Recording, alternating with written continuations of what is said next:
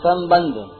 देवताओं का पूजन करने वालों का अविधि पूर्वक पूजन करना क्या है? इस पर आगे का चौबीसवा श्लोक कहते हैं। अहम ही सर्वयज्ञानां भोक्ता च प्रभुरेव न तु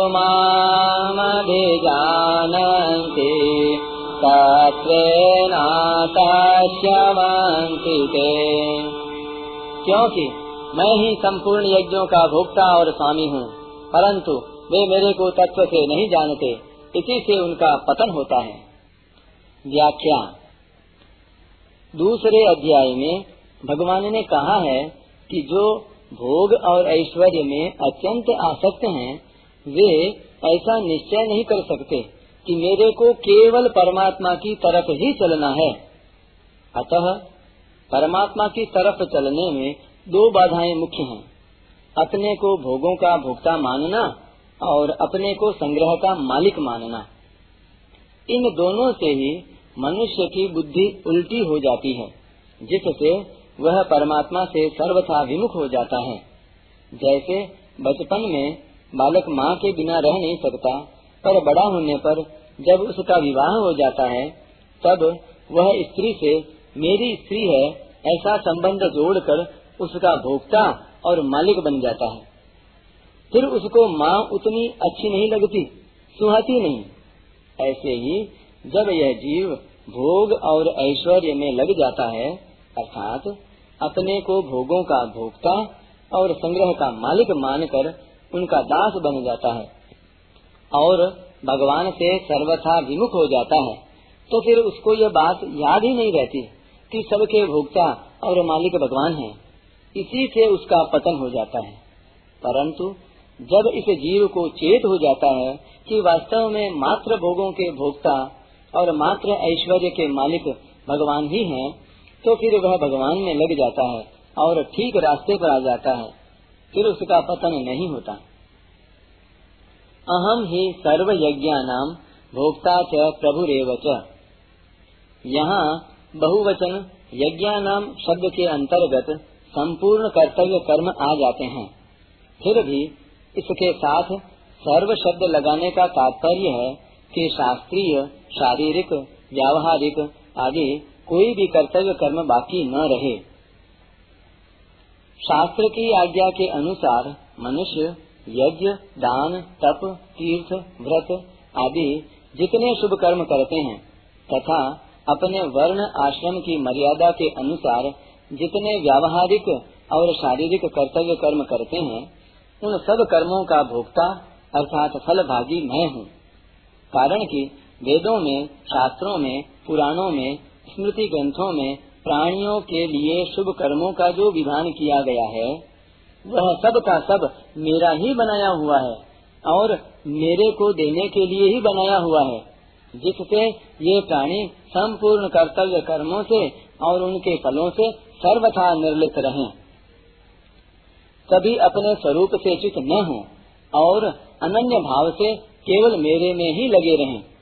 अतः उन संपूर्ण शुभ कर्मों का और व्यावहारिक तथा शारीरिक कर्तव्य कर्मों का भोक्ता मैं ही हूँ। जैसे संपूर्ण यज्ञों का भोक्ता, यानी फलभागी, मैं ही हूँ, ऐसे ही संपूर्ण संसार का, अर्थात संपूर्ण लोक, पदार्थ, व्यक्ति, घटना, परिस्थिति, क्रिया और प्राणियों के शरीर, मन, बुद्धि, इंद्रिया आदि का मालिक भी मैं ही हूँ। कारण कि अपनी प्रसन्नता के लिए ही मैंने अपने में से इस संपूर्ण सृष्टि की रचना की है। अतः इन सब की रचना करने वाला होने से इनका मालिक मैं ही हूँ। विशेष बात, भगवान का भोक्ता बनना क्या है?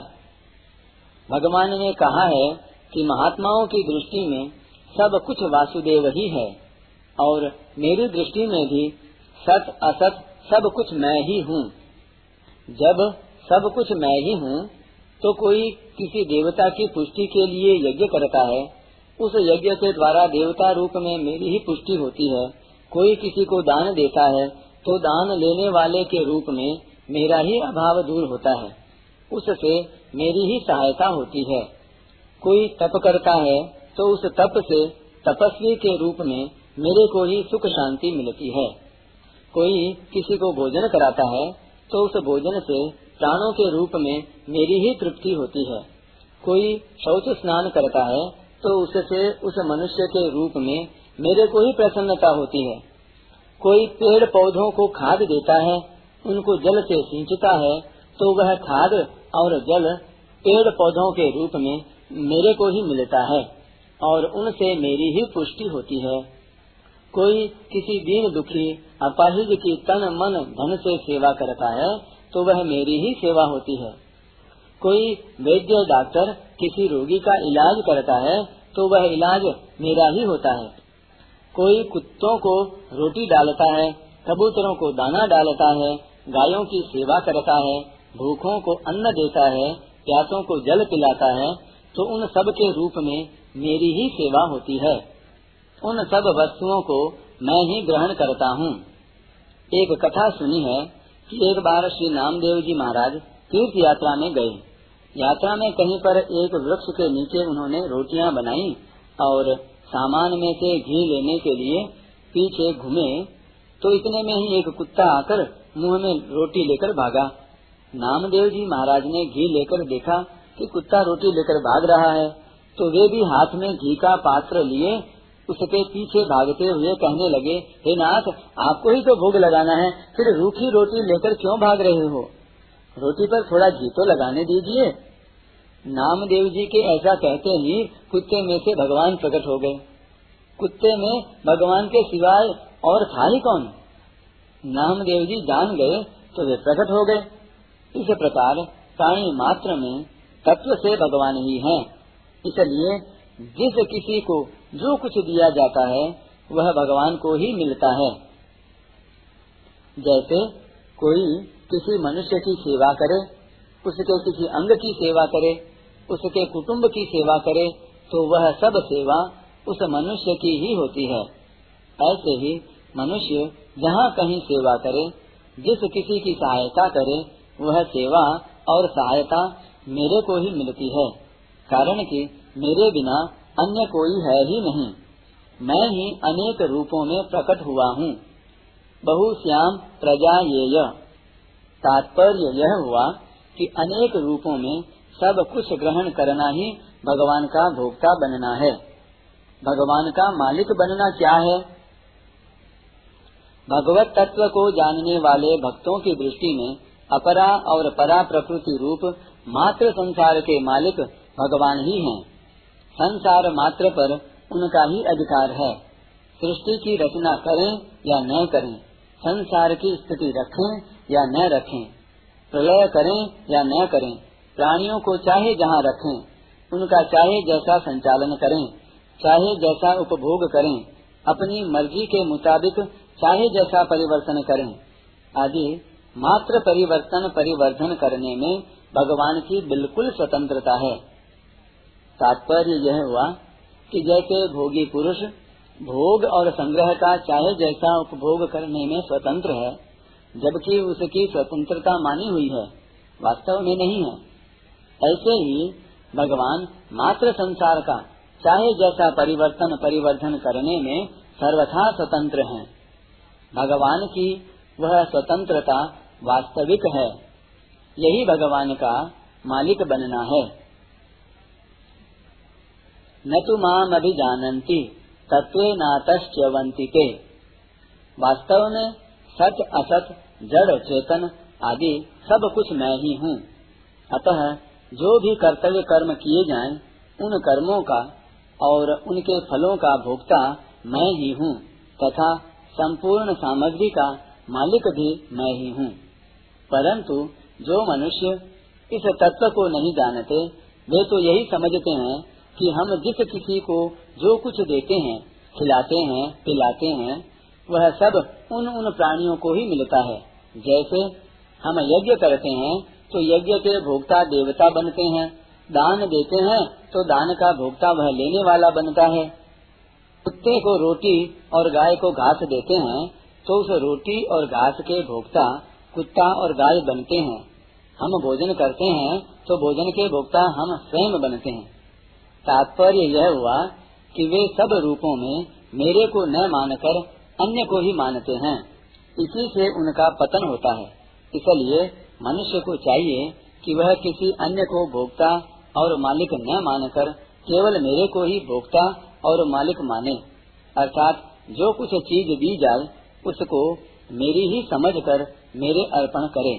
तदीय वस्तु गोविंद तुभ्यमेव समर्पये।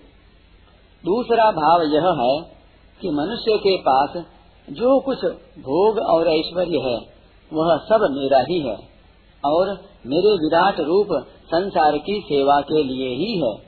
परंतु भोग और ऐश्वर्य में आसक्त मनुष्य उस तत्व को न जानने के कारण उस भोग और ऐश्वर्य को अपना और अपने लिए मान लेते हैं, जिससे वे यही समझते हैं कि ये सब चीज़ें हमारे उपभोग में आने वाली हैं और हम इनके अधिपति हैं, मालिक हैं। पर वास्तव में वे उन चीज़ों के गुलाम हो जाते हैं।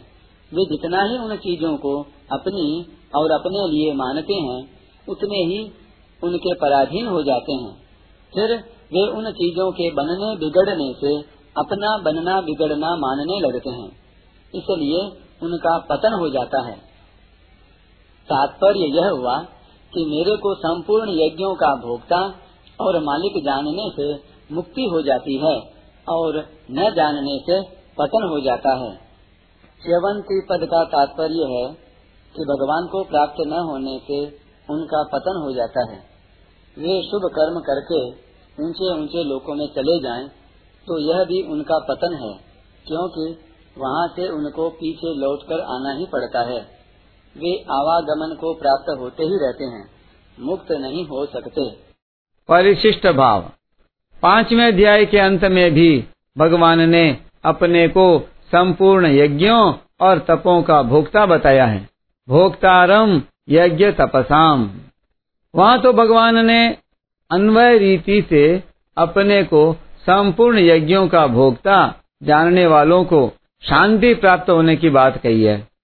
और यहाँ व्यतिरेक रीति से वैसा न जानने वालों का पतन होने की बात कही है। स्वयं भोक्ता बनने से ही पतन होता है। भगवान को संपूर्ण शुभ कर्मों का भोक्ता मानने से अपने में भोक्तापन या भोगेच्छा नहीं रहती। भोगेच्छा न रहने से शांति प्राप्त हो जाती है। वास्तव में संपूर्ण कर्मों के महाकर्ता। और महाभोक्ता भगवान ही हैं। परंतु कर्ता, भोक्ता होते हुए भी भगवान वास्तव में निर्लिप्त ही हैं। अर्थात उनमें कर्तृत्व, भोक्तृत्व नहीं है। तस्य कर्तारमपि माम विद्य कर्तार मव्ययम। न माम कर्माणि लिम्पन्ति। न मे कर्म फले स्पृहा।